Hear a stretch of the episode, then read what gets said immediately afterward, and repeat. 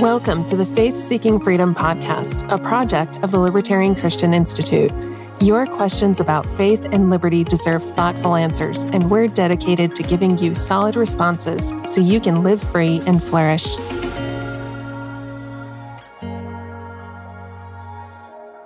When we were recently preparing for our 300th episode live stream of the Libertarian Christian podcast, we did a little AMA session with the technology that we were planning on using. And we asked the audience and everybody who showed up to bring some good questions.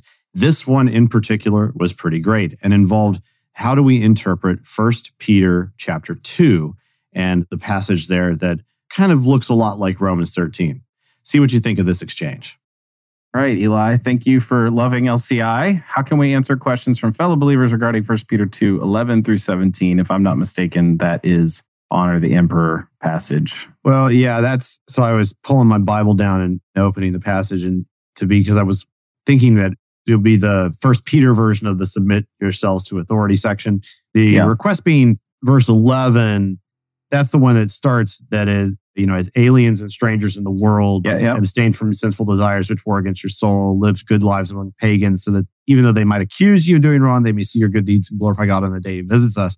On one level, I would kind of ask Eli, and, and so maybe as we're discussing this, you can bring in additional context to your question with respect to you know which part of that do you like think that fellow believers are going to be addressing as it pertains to either what we're about as LCI and the types of positions that we hold as kind of Christian libertarians, or is it something else?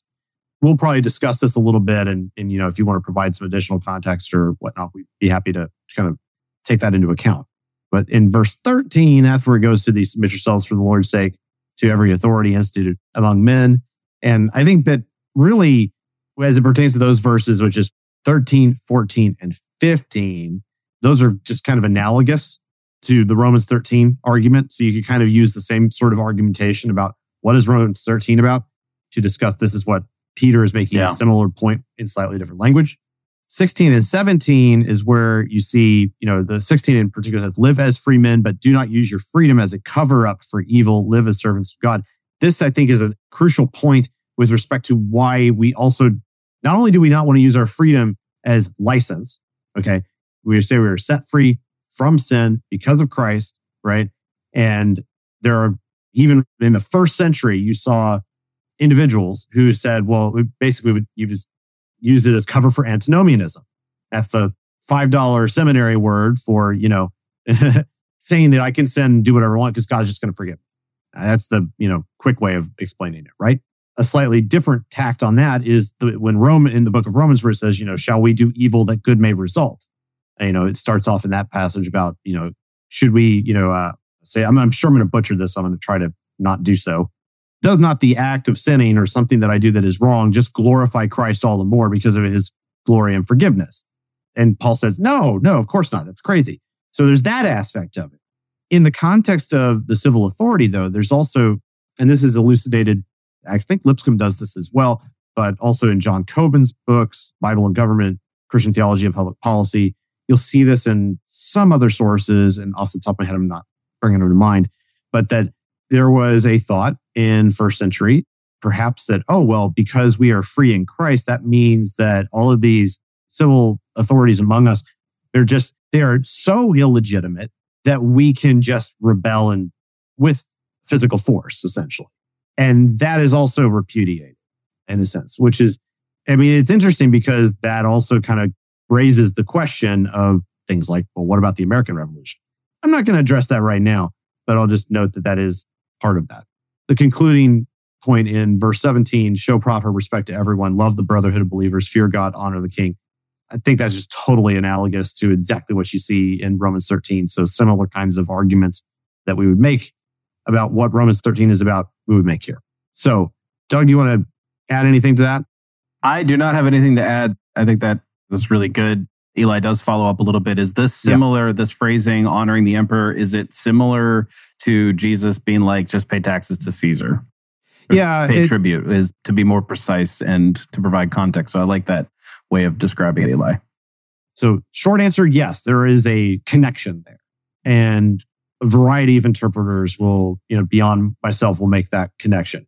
That being said, there are differentiating points and nuance in what is going on in Matthew 21 and the parallel passages elsewhere in the other gospels. You know, the render to Caesar passage.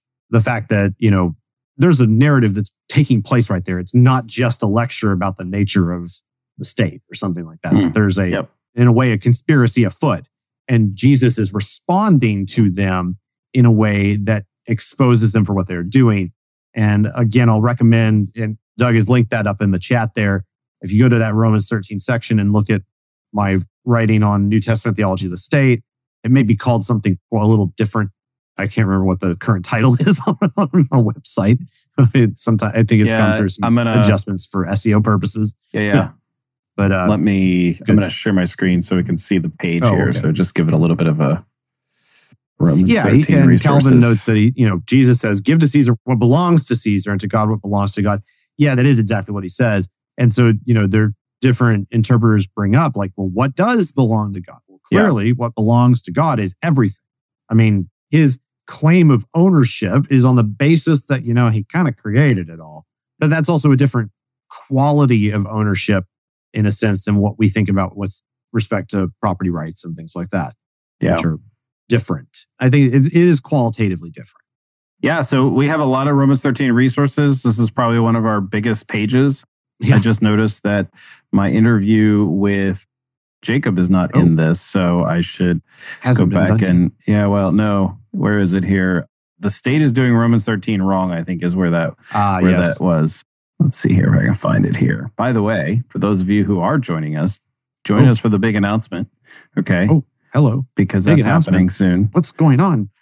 Let's just see here. Where was it? Man, was this forever ago? Oh, there it is. Episode 287. The state is Yep. doing Romans 13 wrong. Yeah. Uh, with our good friend Jacob. Excellent. There's a hey, look, it's a style guide. Oh, did you see that when I was yeah, closing that it? came up for Someone's going to screen grab grab that and then steal all of our branding. Oh no. Steal our intellectual property. Let's see. He gives to Caesar what belongs to Caesar and God what belongs to God. Yeah. I don't know. Does Caesar really own anything? Well, that was what we were touching on while you were Yeah, yeah. finding that stuff. Yeah. but I'll note, by the way, like there's a meta point around what Eli is saying, which I think is a good thing to remember here, is that there's there is more than Romans 13 where we do want to address in scripture stuff that is analogous to Romans 13 and a lot more than that as well. And yeah, First Peter 2 has been on my list of like things I probably want to go in and do some serious exegesis on down the line, but I haven't written a paper on it that, which is uh, unfortunate. Is you know you can only do so much, right? This podcast was inspired by our popular book, Faith Seeking Freedom, which is available on Kindle, softcover, and audiobook at faithseekingfreedom.com. Want your questions answered on our podcast? Email us at podcast at libertarianchristians.com. And don't forget to subscribe, rate, and review our podcast so we can reach more Christians with the message of liberty.